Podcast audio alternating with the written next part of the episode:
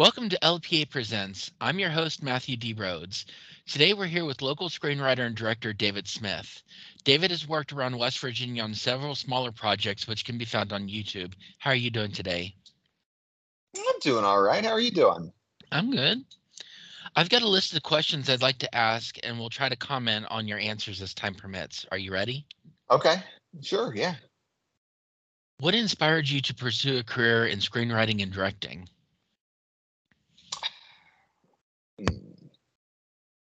I, in screenwriting and directing, I I just I, I've always wanted to do it. You know, like I I've wanted to to specifically writing, specifically like I I I think I've wanted to do it before I knew all the ins and outs of it. Like I remember I, the, the, the development of it. I, I remember it's like as a kid, draw TV schedules that would would have shows that I liked, but also shows that I wanted to make up.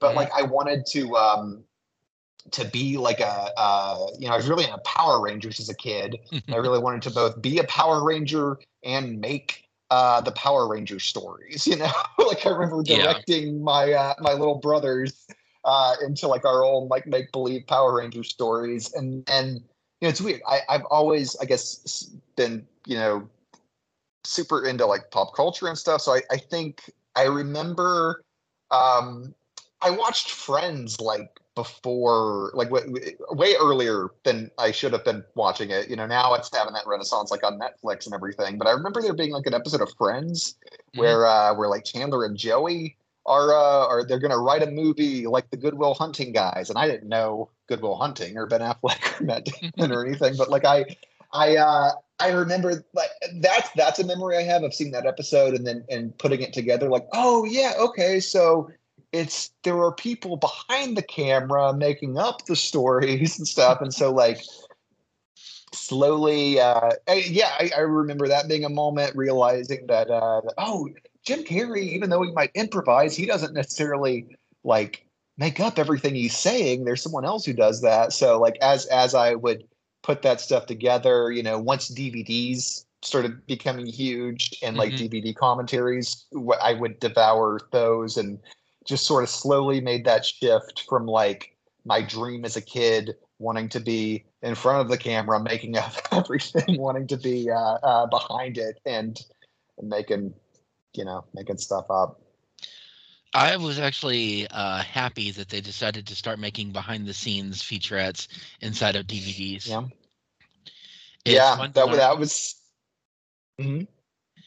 I was gonna say like DVD commentaries, but also weirdly enough, blooper reels. Like I know bloopers have always been a thing, but mm-hmm. I, somehow in DVDs, that like that was I remember being in like must have been late middle school or something, putting that together when I when I would see in blooper reels, you see the same scene, you know, through all the different angles, all the different coverage. And that was like as a child when I put it together, like, oh, oh, they're filming the same thing from multiple angles. Mm-hmm. And and that must be how you make a movie. And I, and like that the first short film I ever did was like like an experiment to see if I was right, like about mm-hmm. that. so yeah. But of course, you know, um, when it comes to imp- improvising on set, look, look at Robin Williams. Robin Williams, what they did was they let him riff on a lot of what he did for Aladdin, and then they chose the yeah. best lines and then added it in. Yeah. So sometimes it's not always about oh we're going to write the screenplay and then have people voice the lines or whatnot. It's we're going to no, have that, yeah. some context and then let people riff let people go. And that that's what i think you know so because of learning it the way i did i i think originally i was never someone and always I, I always you know i don't know maybe it's just me being a people pleaser or whatever but i've never been the kind of director who's like you have to say everything i've written exactly like it is. Like i've always i like it when people would go up and so that like has definitely I realized pretty early on that as much as I love writing and got into this for writing, like my favorite stuff whenever I'm filming something tends to be the stuff that's unplanned, either because mm-hmm. someone ad libbed something or really often in the case of my like low to no budget guerrilla filmmaking it's like we'll be planning to uh, film at a location and it's like oh all of a sudden we can't film there that day for whatever reason so we got to change it to where it's happening outside of the office now or outside you know quickly like rewriting like on the fly like that like that's some of my favorite stuff in the movies i've done has been the the stuff that you figure out like in the heat of the mm. moment yeah so, what is your favorite movie and why? Oh man, uh, it's changed over the years, but I I think I've always had like a top five that kind of like changes, but I I think it it probably it's I think it'd be safe to say it's adaptation, uh, the Charlie Kaufman movie. I'm um, not familiar with that one. Okay, that's uh, do you know Charlie Kaufman at all? He did uh, Being John Malkovich. Eternal Sunshine yes. of the Spotless Mind is the one that most folks know. Yeah, adaptation is uh, it's a movie that he made where, where, that he wrote.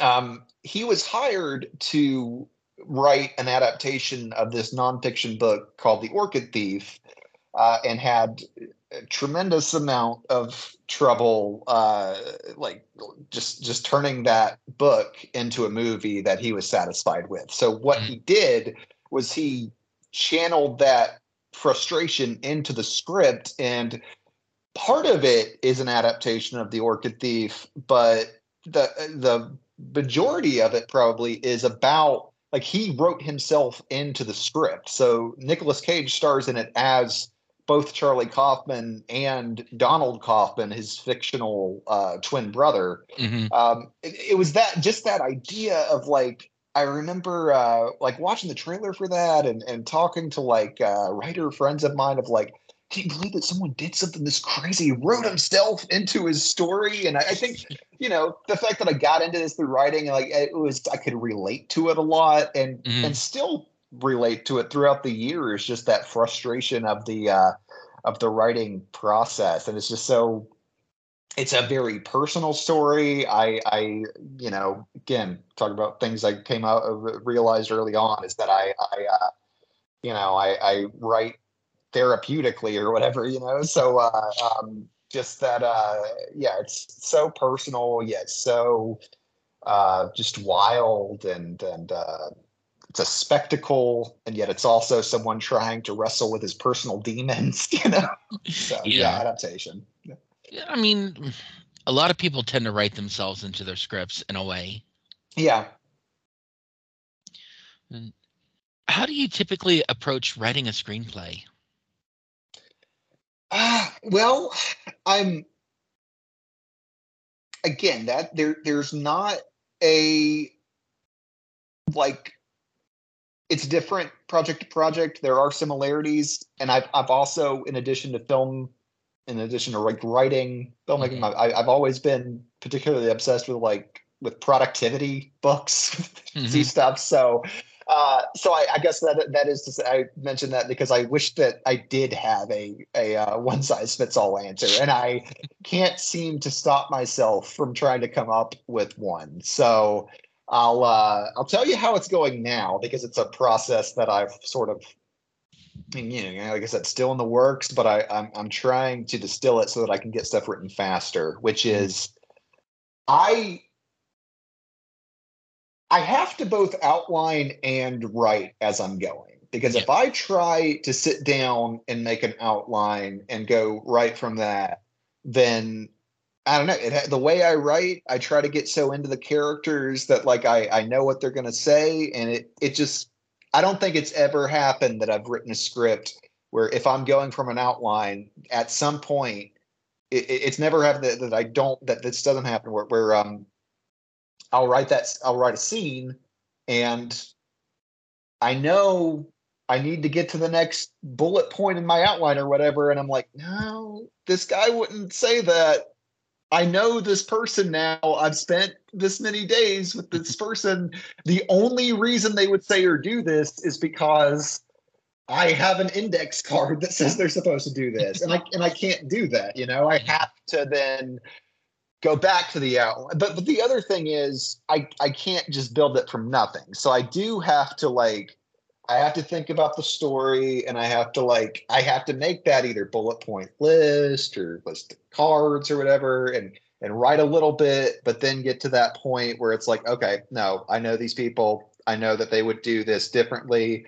And so then I, I improvise a little bit. In, in writing, I'll improvise. Like I'll mm-hmm. figure out kind of, okay, well, what feels right that would happen next and then I'll do that until I hit a wall until I'm like, okay, well now now I don't know where to go, and then I'll go back to the outline, redo it some more. So it just it always has to be kind of back and forth like that. Mm-hmm. And I um what I was saying about the process I'm in now, I'm trying to get stuff written faster. So basically, uh, I'm in the middle of starting a new project that I've been thinking about for a long time. So I'm I've, I've spent the past week uh, basically doing kind of r&d like research like researching a lot watching a lot of youtube videos and documentaries about people that are similar to the characters periodically taking some notes so that i, I organize my what i'm getting next week i plan to use that stuff that i've been researching today to kind of improvise some potential scenes that i think mm-hmm. will happen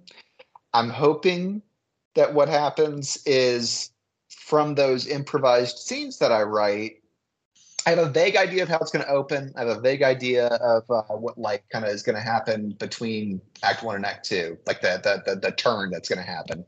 Uh, so I'm going to sketch some of that stuff out next week. Mm-hmm. Hopefully, those sketches will allow me to start an outline, and then it'll become that kind of back and forth. You know, outline a little bit, write some, just like I was saying, some. I mean, it could be it could be worse. I mean, one thing I'm doing is I'm not doing an outline. I'm taking okay. my original concept from my original book, which I'm actually having to rewrite. Yeah. And write the screenplay, then go back and rewrite the book, which then affects the hmm. screenplay. Yeah. So you know that that's uh, I think that's cool that like to being able to go back and forth between two different forms. Like mm-hmm. um, I I mentioned uh, when when we were kind of uh, exchanging emails about setting this interview up that I I have uh, uh, I've done a few features, but it's all been a learning process, so they're yeah. not all widely available. But I do have my second feature uh, on, and, and that's about a blogger who uh, he uh, he blogs about like every single thing that happens in his life, and it causes a lot of problems with his personal life. Yeah, I had a I, I had that concept, and I had a hard time writing it at first. And what I actually had to do with that, um, I never released it as anything, but I I wrote like every eh, not every because he's been blogging his whole life, so I didn't write mm-hmm. every blog he's ever made. But for the course of the movie, I wrote it essentially like a first person novel. You know, I wrote yeah. like his blog entries and then from those from those blog entries I had written, I was able to like kind of say like, okay, well this is this will be voiceover, but then this will be something where instead of like his blog in the movie, we'll we'll just see this acted out, you know. Yeah. So I think yeah, I think you gain a lot from switching between uh, uh, forms of media like that. Mm-hmm. Could you walk us through the process of making a film from concept to release? I mean, yeah, I can, I can walk you through how I've done it, which isn't always the right way to do it. Yeah. but I've, um, because that's like I said, I've, I've done indie projects. And that, when I say indie projects, I mean guerrilla style, like, uh, uh you know, um, yeah. So I'm a writer first I write the script, um, and actually, for not everyone has to do like th- this kind of stuff. But uh, I just I, I feel it's important to point that out, just because I I'm a big proponent of finding what works for you. But what works for me is okay. So writing this, getting the script to a point where you're happy with it, um, which again, there's lots of things I could talk about even when it goes into that.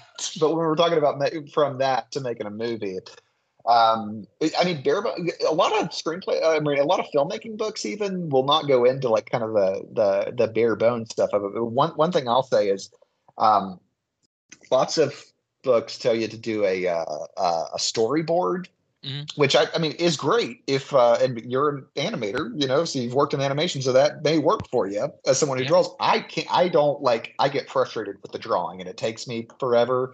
But I'm a writer, so what I do is a, a essentially a written shot list, a written mm-hmm. storyboard. You know, I will write down. Uh, what I'll actually do is write down every I'll get down to the minutia of like like every cut in the movie, like mm-hmm. every okay in each scene, I want to be on this angle for this line of dialogue, and then on this angle for this line of dialogue, which takes a lot of time to do, but it's worth it because then you can use that to reverse engineer and say, okay, well, how many setups do I need to get what I've written down? You know, how how many and and that's important, I think, because we were talking about like the the beauty of, of improvisation with your mm-hmm. actors and everything. Yeah. So um, that that's something I, I, again learned pretty early on is is uh, try to do as few setups as like try to film and again this doesn't work for animation but like at least for for live action like if you can figure out what cuts you need but then reverse engineer that to to figure out how many um shots like and, hmm. and try to do as few shots as possible so that way because I mean, I've acted before too, so I just know if we're only recording a line or two, you lose momentum. So, yeah. you know, you use your written storyboard or your actual storyboard to figure out like what's the fewest amount of setups you can do.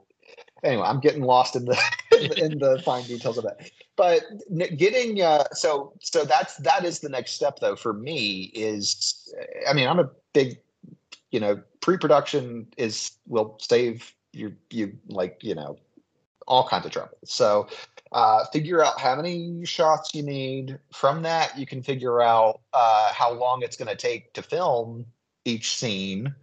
Um, then make yourself a bunch of lists you know mm-hmm. list every uh, every character that's in the movie every location every piece of wardrobe you know and and eh, as you can build a team together you can get people you can delegate this to but whether you're doing it yourself or someone else's it's uh, the next step after the script writing after the shot list is just that that list making that figuring out what do i need if i don't have this how, what what's the barrier between making this piece of paper uh, something that I can watch on my on my TV screen, you know, and just just get really fastidious about you know like every every little detail of what you need.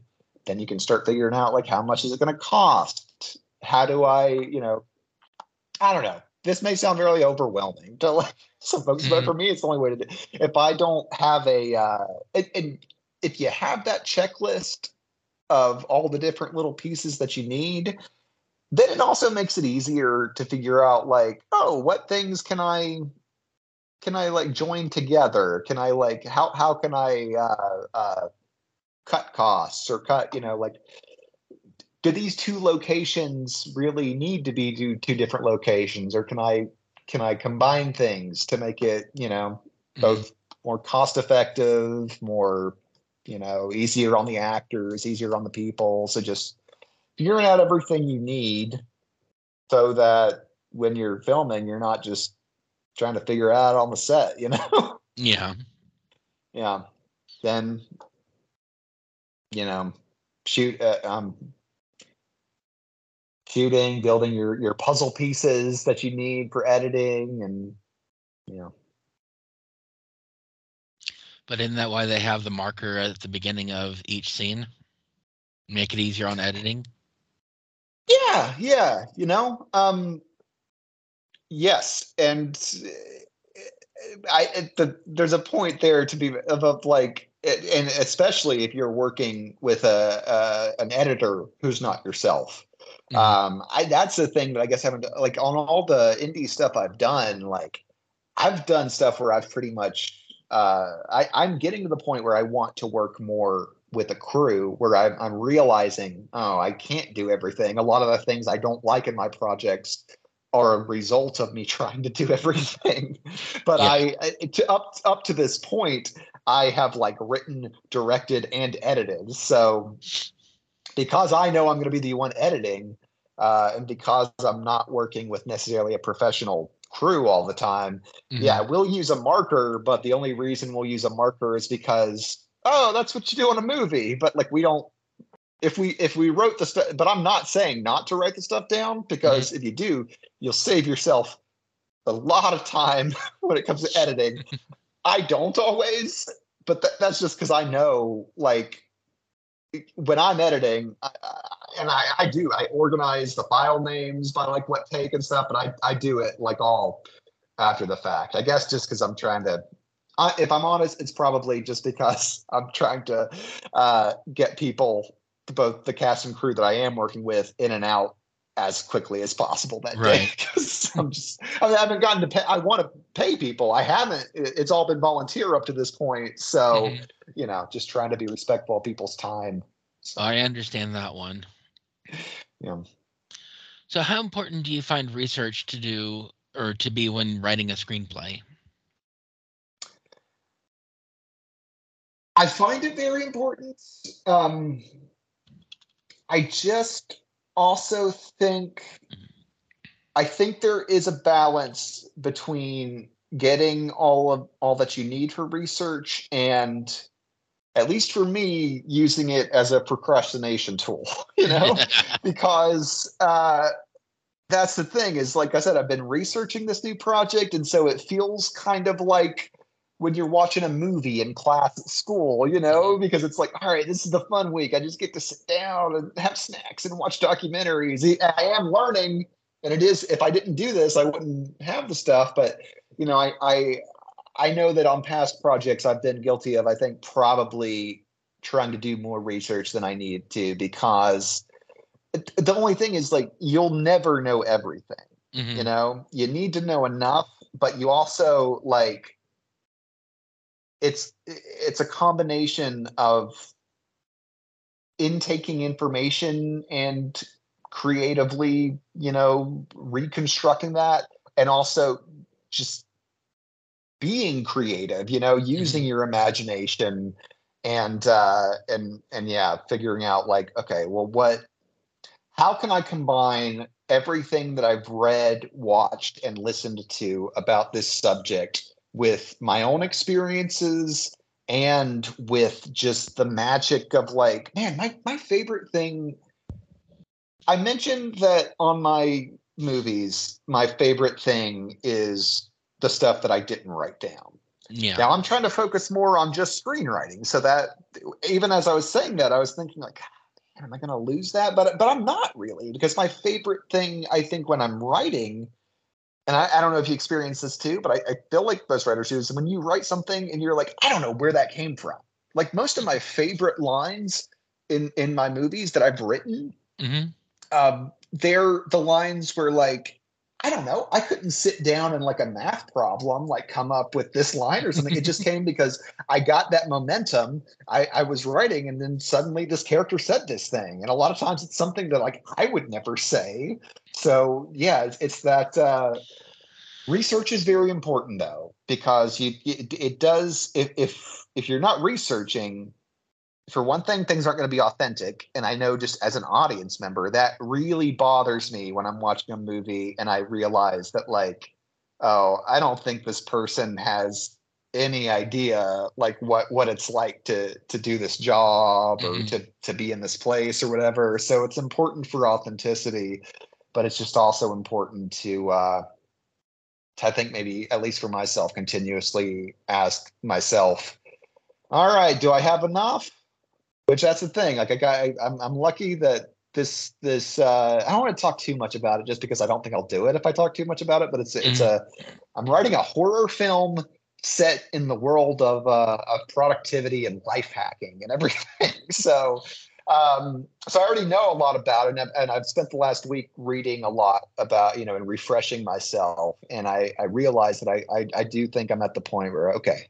I've refreshed myself enough. Next week, I'm going to start sketching out some scenes. And through that, I will find out uh, what I do know and what I don't, what I just think I know. And then I may do some more research after that, after after experimenting and finding out how much I I actually if I do know enough to write it.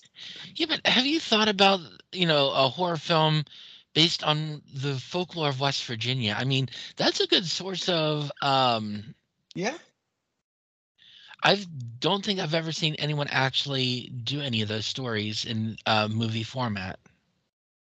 I know there's some that exist. Uh, well, I know the big one. I've never watched it, but uh, the Mothman Chronicles, uh, the the Richard Gere movie. Uh, yeah, so there's a, there's at least been one big budget studio uh, movie about the the West Virginia cryptid.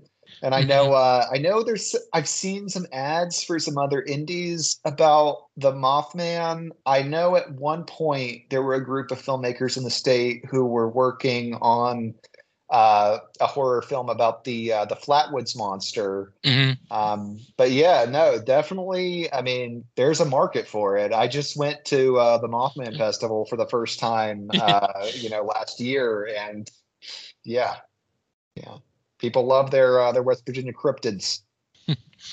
but I'm talking like the Telltale Lilac Bush, those stories. Oh yeah, yeah. I you know I've never read it, but I I know I've seen it like at Tamarack and everything. Mm-hmm. So uh yeah, yeah, no, that's probably very fertile ground. For me, you know, for me it would have to be like I'm the, the reason I'm trying to work on this horror thing is I'm trying to uh trying to focus on screenwriting, trying to focus on I don't want to write something just because I know that it will sell. Mm-hmm. But when it comes to things that are marketable, I know I've certainly watched.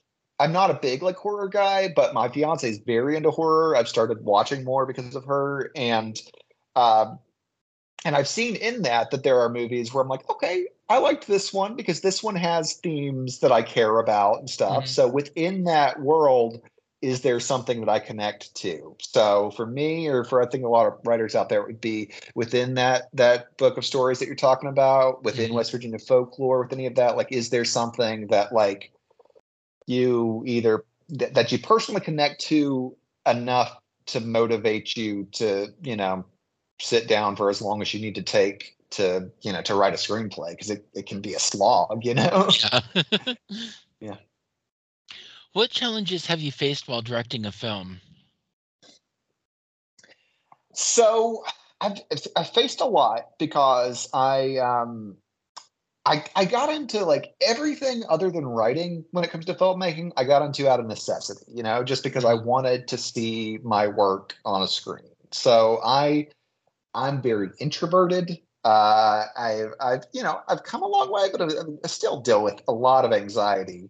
Uh, so I working with people like you have to when you're directing on a set is just you know it's it's not it's a it's a big challenge for me to uh, to be able to overcome you know mm-hmm. um i mean that's so that's probably the biggest one is just just working with people just uh well i just mentioned you know it's a hard thing to admit but i i should there's no reason why i shouldn't be writing the scene and take number down on a marker. That's like film 101. You don't even have to be a. a I didn't go to film school or anything. You don't even have to go to, to know that that's something you should do. But again, like I said, uh, if I had to really admit why I don't, it's probably because I just want to try to make things go faster. So mm-hmm. That's a challenge and a challenge that I think I have overcome in realizing that you know, I do, I want to pay people and I haven't really had the means to do that on a project yet. Yeah. But I think it is realizing if I'm not paying people, realizing that, like, hey, these are people who are like volunteering to work on your project. They wouldn't be here if they didn't care about it.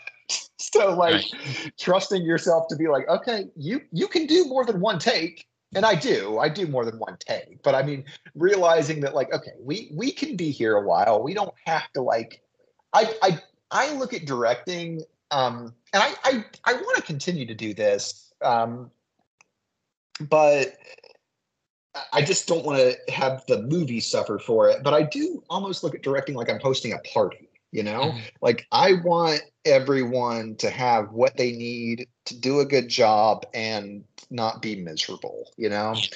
I, so I guess that's what gets, the, the challenges come when things are happening that are making people miserable because it always inevitably happens if you're working on a movie like and Mhm. if you're working on a longer project it's more likely to happen because it's more days it's more sets and whatever you know Right. um, i've done a, a lot of the movies i've done have actually been for uh, what they call these like 72 hour film festivals if people have listened to previous episodes of your show i was actually just listening to one where they were they were mentioning to you a uh, 48 hour film project Mhm. it's a lot of a lot of places in the country they do these like 48 hour film projects. I guess the ones locally they figure ah we need the extra day, so they've been like 72 hour films.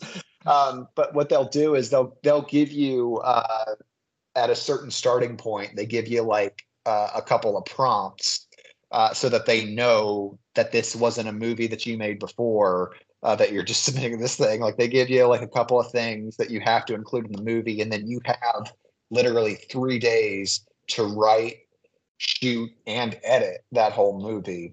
yeah. Um, you were asking me about challenge, or uh, you know what's so that's, and I was uh, talking about um, keeping people happy, or but I, I guess that's the thing is I guess people re- in those seventy-two hour film contests they realize more that oh this is a time crunch, so people are maybe a little more forgiving, but all right. I know I give kind of long-winded answers here, but the succinct answer for this is uh, is finding the balance between keeping your cast and crew happy and not letting the quality of the movie suffer. Right. What advice would you give to someone who is interested in pursuing a career in screenwriting or directing? Um, let's see. I would say it should be such a simple answer, but I okay. What I'll is is um you are actually given this advice like I, I on one of the episodes that I was just listening reviewing a little earlier this morning, but I I, I will say just start doing it, but with the caveat with the the added thing of figure out what works for you. You know, Mhm. that's that's the biggest thing for me is that because I did like I just I remember um to me when I was a kid I thought like uh oh filmmaking is this big thing it's so complicated I could never do something like that because I wrote a lot of short stories and stuff like at first and and, and um I remember th- they used to have in Charleston, in the, the capital of West Virginia here, they used to have this, uh, um, what was called the West Virginia International Film Festival student film competition hmm um, and they had a table at the uh, at the book fair at the the book festival in Charleston. So I remember going up to that table, uh, and they had information about their student film competition, and, and I was like, "How are you supposed to just make a movie?" And the guy at the table, I don't know who it was, but he was just like, "Oh, it's not that hard. You just you know get some friends together, or throw up a light or two, and it's really it is a lot more complicated than that but that guy saying that was like all right i guess it is so i tried it this is the thing though i tried it and i i read it because you know i i big if i'm going to do something i tend to do like all the research on it that i can do Mhm. so like uh, and i think that's what intimidated me maybe at first i think maybe i actually had read a few film books before that Yeah. and thought like God, they got like contracts in here and they have like this is all way above my head or whatever. Um, but I tried it. As I did it, I was able to like recognize things from those filmmaking books. But oh, that's what this guy was talking about when he used that word that I couldn't understand and then there were certain things that I tried and I realized like, you know, it was probably storyboarding, you know, and I'm I'm not the only one to have ever done a written shot list, but I, I did I came to that by myself. Um I didn't read about it somewhere, and that was because I I did. I tried storyboarding at first, and I was like, Mhm. this is like this is taking too much time away and I, I think i know how to get the the result that storyboarding is supposed to give without doing the part of it i don't like and then came up with the technique that did work for me. So it's a, a lot of experimentation you know trying uh, not being afraid that if you're not doing something the way it tells you to in a filmmaking book that that you're doing things the wrong way you know? Um, just just trial and error read lots of screenplays that's related to the trial and error because you know you you you submit if you if you ask for like feedback on screenplays, you know, you get a lot of feedback that like says like, oh, this isn't formatted this way. This is like this is supposed to be here or there. And then you start reading scripts and you realize that some of the greatest like award-winning scripts, you read a Coen Brothers script, those are formatted like way different than mm-hmm. you know than most screenplay books will tell you to format it. So yeah, you just kind of have to. But but there's a point to the formatting, but you you kind of have to figure out like okay what what works for me what allows me to get this thing done and if there's a piece of advice that everyone says to do that you just can't seem to follow but you know another way to get that result not being afraid to do that too what are some of your favorite filmmaking techniques or directors that have inspired you filmmaking techniques and directors let's see um, Hmm. I don't have an answer right off the cuff, but I, will it may be informed by what we've talked about so far.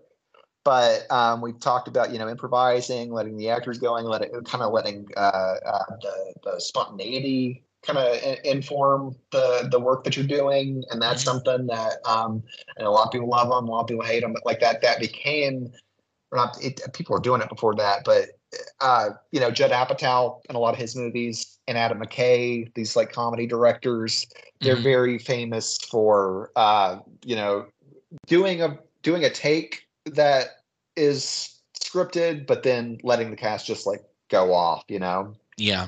So that's that's a technique that I think is you know um, making sure that you've got what you need because that sucks to get in the editing room and be like, oh man, there's no way to piece this. We, we had a lot of fun on set, but there's no way to make this something that makes sense.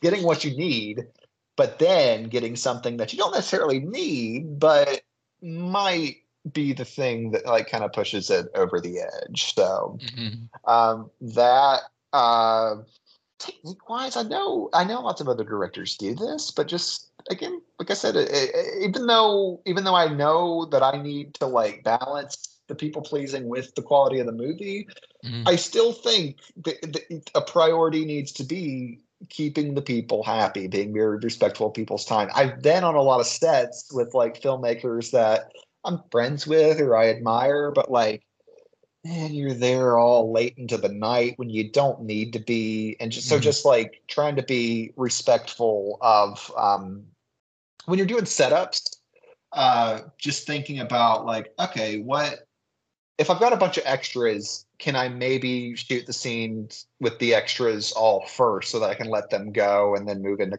you know just just being mindful yeah. of people's time and that that's a good technique and that that helps because especially doing indie stuff you know like that's how you get people to want to come back and keep working on your projects is is if people know they have a good time working on your thing then both they'll return to subsequent projects mm-hmm. and they'll tell people they know so then you you get your network of people that can work on your stuff even wider the beauty of spontaneity and be nice to people of course, there's a difference between volunteer work and paid work, considering uh, yeah, it, yeah. if you were to do paid work, you wouldn't have to worry too much about people's time.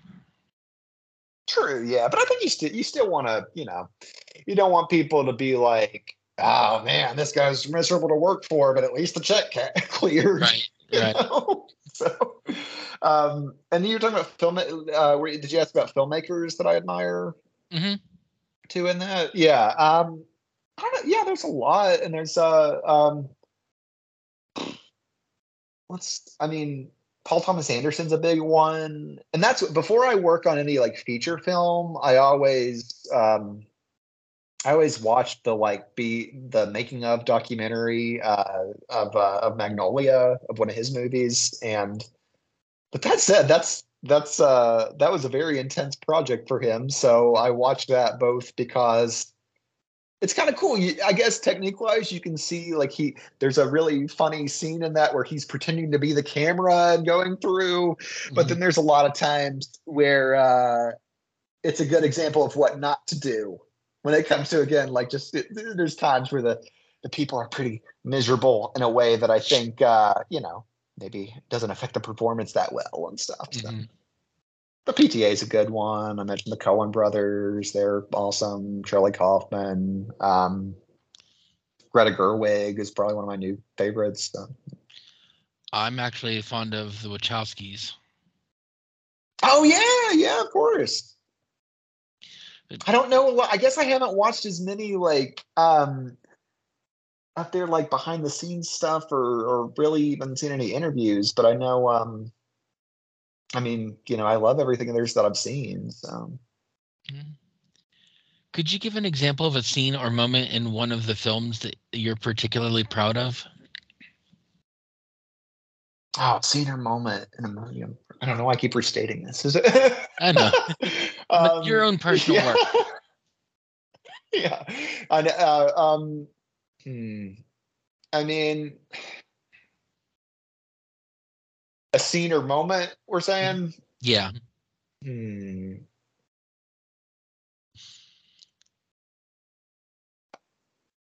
Yeah, it's actually not why because there's a movie I'm prouder of than this, but okay, so that second feature that I have up on YouTube, the one, the only feature I have up on YouTube, Es- Escribitionist, it's called. Um, there is a scene in that in which the main character he goes um, with I think it's the, the love interest in the movie. They go to a uh, a class where um, it's just PowerPoint presentations. It, it was based on a class that, like a, a computer class I had, where you could just do a PowerPoint presentation about anything. hmm But um, I just remember it was based on it was based on that class, like in real life. It was based on uh, um, remember like, and I I put this directly into that scene. This happened in real life, where like some uh, older gentleman in the class uh,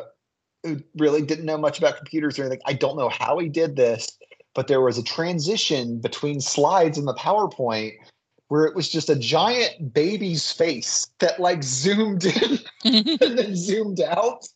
Uh, and he was like, I don't know. I don't know what that is or how that happened. It was so funny and ridiculous. It was one of those things that, like, you say, like, oh, you can't write this.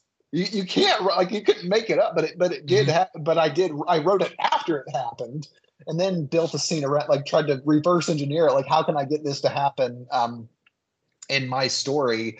And so and so that happens in it but there's also like a bunch of other things that happen in that scene. Like i, I had a lot of fun making up the fake powerpoint presentations. Mhm. uh, there's like this whole sequence where there's a she's she's in another market now but we had like a local uh, meteorologist marina jurica here in huntington. Um, i just had this one character in the class who my little brother played have this like weird obsession with her and do this whole like PowerPoint presentation about how he wanted to get her to marry him. um, that's in there. So I, I think, and, and a friend of mine was just mentioning that scene to me the other day as one of as one of her favorites um, in any of my movies, and I was like, oh, that was good because I, I like how it like it fit in the story. I think. I mean, I guess that's subjective, but I, I feel like it fit. But it was also like just this like ridiculous almost digression but i was like that's my favorite thing is when i can like take ridiculous moments from my life and like fit them into a story so so that's probably there might be others there's others similar to that but that's that's one i can pinpoint at least Yeah. Now, how do you approach casting, and what do you look for in actors when you film? so that's been something that has changed based on um, you know how much how big the project is you know? Um because like a lot of times when it's a, especially when it's a 72 hour film contest type deal or or even if it's just like a no budget uh sketch or video even actually in the features up until you know the point i'm at now like it's it's uh it's always been friends you know? I'm the kind of person like who i know other filmmakers who are this way also but um you know anytime i go to a place anytime i meet someone i can't even help it part of me is thinking like oh, what would it be like if this person was was in a movie? You know, what would it be like if this uh, uh, if this place was in a movie or whatever? But I, I do that with people, and hey, luckily, um, just through getting to know other filmmakers, but also as a writer, I um, they're not really doing things as regularly, but there's uh there's kind of a big like stand up scene in Huntington. There, there's a big stand up scene in Morgantown also. So this is something Yeah. you might look at. Like I know a lot of uh, stand up comedians, and a lot of times because they like to perform anyway, you know, they're they're down to like be in uh, in videos like that. So how I approach casting a lot of times is. You know, just the fact that I, I have an idea anyway, just based on people I know who I've Mhm. met, and so you ask them and and you know it helps if they're a comedian or an actor already but i've definitely had moments where like um i've i've asked people who are you know maybe not necessarily a traditional actor but they might have done community theater or Mhm. really enjoyed being in their high school play or something and um i think like I don't really love all the technical stuff when it comes to directing, but I do love working with actors, working on performances. And I, I think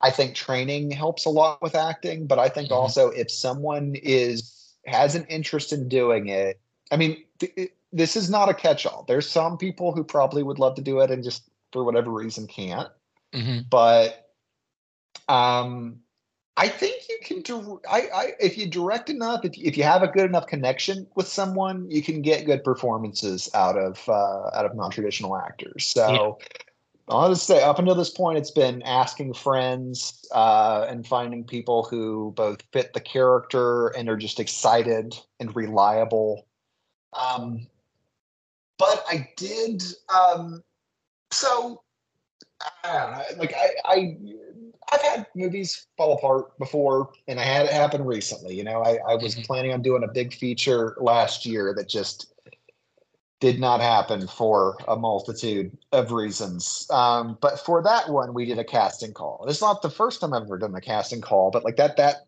I haven't done a project since then. But Mhm.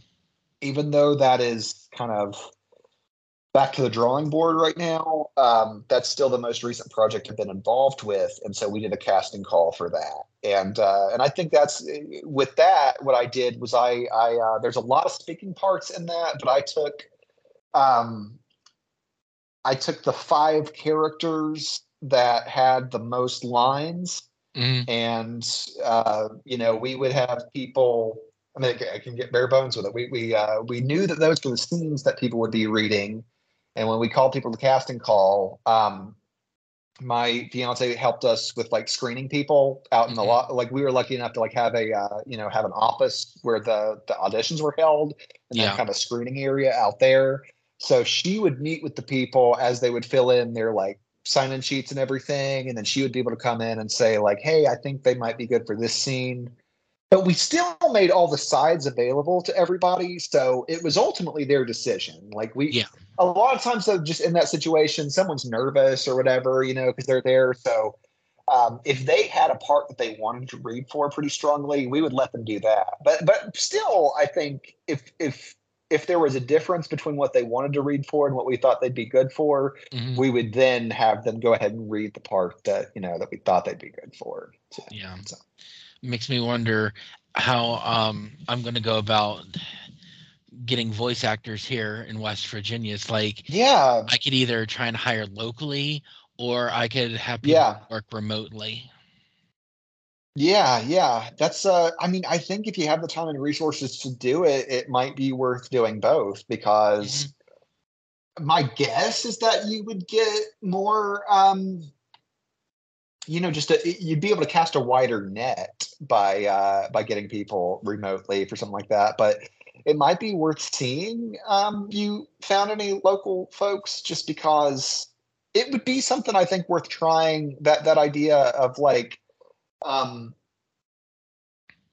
i know there's a different tone in your Mhm. project just from what little i know about it but there there's still if if you were in the situation where improvising or kind of you know where, where th- there might be a different connection you might feel as a director being Mhm. able to be like you know having that that contact with that face to face contact with them.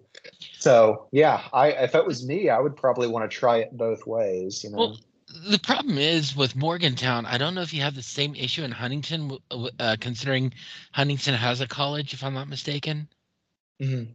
Yeah. yeah, yeah. Marshall University's here. Yeah. Well, considering WVU is here, how many of them would be students, and how many of them would be able to stay for long periods after school lets out? Yeah, yeah, that's true. Yeah, I know. eh, I know in Huntington we have a lot of folks who, um, you know, live off campus, and I mean that's that's me. I I live. I I I, I grew up two hours away from uh, from Huntington in, Oak Hill, West Virginia. But I mean, I I stayed here uh, because it's uh, you know the, the when I first got an apartment, got that taste of independence or whatever. You know, like, and I know there's a lot of folks like me who just you know end up uh, sticking around and staying through the summer and stuff because you know so I don't know how it is in Morgantown if there's a lot of folks like that, but I guess that's the thought too, though, is that if you you could always you might find that connection with them personally, but because they don't have to be with you directly, if it turns into a remote thing later, then that's a possibility too, you know. So. Yeah, considering Morgantown is like a ghost town uh, during the summer. Mm, gotcha. Yeah, yeah. What are some common mistakes that new filmmakers make, and how can they avoid them? Mm. I some of it I think I've talked about already, but just to to get back on is is um the importance of pre-production. That's kind of a like I said, I just recently had a big project uh kind of you know fall apart at least for the time being and one of the most embarrassing things was that afterwards everyone was like you know everyone was very understanding when I Mhm. would when I explained to them what was going on with it. But they were also like, yeah, you know, just pre-production's important. And I wanted to be like, oh, I know it is. I did so much pre-production. but but even though that had I, I as as bad as things were, like it would have been way worse if I hadn't done as much planning as I did. And that, that's something I see a lot of people do. A lot of people just think like, oh, I'll just show up and things will just fall into place, and it doesn't. You you kind of you, you have to have a plan. Yeah, I mean, you don't. There are some people, and God, it, it I get very envious when I see you know. But there are some people who are just a lot better at flying by the seat of their pants. But I'm not one of them, and I and, and that's the thing is I see a lot of filmmakers like you get there on set and you kind of know immediately you're like oh this person just wrote the script they, they don't know when we're going to start shooting what and it just that la- like I- feel like if nothing else even if the plan completely changes Mhm. having a plan means that you're going to show up as nervous as you be you, you'll show up a lot more confidently than you will without a plan so that that's the thing it's just and and if you don't show up with that confidence i've been on sets where it happens We're just like it, it just everyone kind of knows like oh my god i don't know what this thing is going to be and and things go off the rails pretty quickly. So um pre-production and again it's nothing new but it's it's uh it's just um uh like being mindful of of people like um yeah i've just been on lots of sets where we were there longer and i mean i know like i was saying also that that we probably need to be a little longer on my sets that you know to get the quality of it but if you are god it makes me send that i won't say what it was or who it was but i just remember being on this set specifically where they had this big and it was a first time filmmaker so that's why this happened but like it was a huge crowd of extras and they they shot like all of the the close-ups first you couldn't see an extra in the background at all like you could see the way they had their camera set up that Mhm. like you have all these people standing around all day. It was hot. It was an exterior scene, and they're filming scenes with the actors that like. And again, I'm a filmmaker, so that's the only reason I knew. You know, like oh, there's a different way to do this. But like, ugh, it just frustrated me so much that like we're all standing back there, and then they don't get to our shot until like you know much later in the day when you could have shot the scenes with all the crowd and then the crowd could have left. Mhm. And then, you know, you get the people. So just just little stuff like that, you know, just being uh, uh mindful and and connecting. Uh, I think rehearsals are good too. A lot of people you don't always have time or money to do it, but um, you know, like it's that falls in line with pre-production, but it's something that I think some people might miss. I guess that and that that was the question is what do I see a lot of filmmakers not do? And it's it's no rehearsals. I, I think Mhm. even if you don't rehearse the script, but you should do because it, it's helpful to do that. But just meeting with the the actors, uh, even the crew, like beforehand, so that you know, so that you can build that rapport with them, Yeah. so that so that it's not the first time that you're going over anything when you're on because when you're on the set. God, there's a million. You, you got to talk.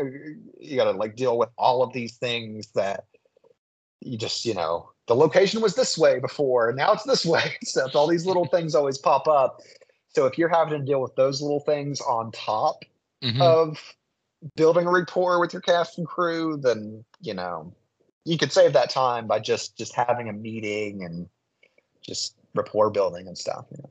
Yeah. Well, that's all I have for you today. Thank you for taking time out of your busy schedule. of course yeah If you'd like Thank to you get for, into the for yeah I hope we can actually do this again. yeah of course If you'd like to get into the entertainment industry, check us out each month as I interview industry professionals and newcomers alike, from actors and directors to crew members and the occasional author. We post each episode on the first or second of each month. Stay tuned.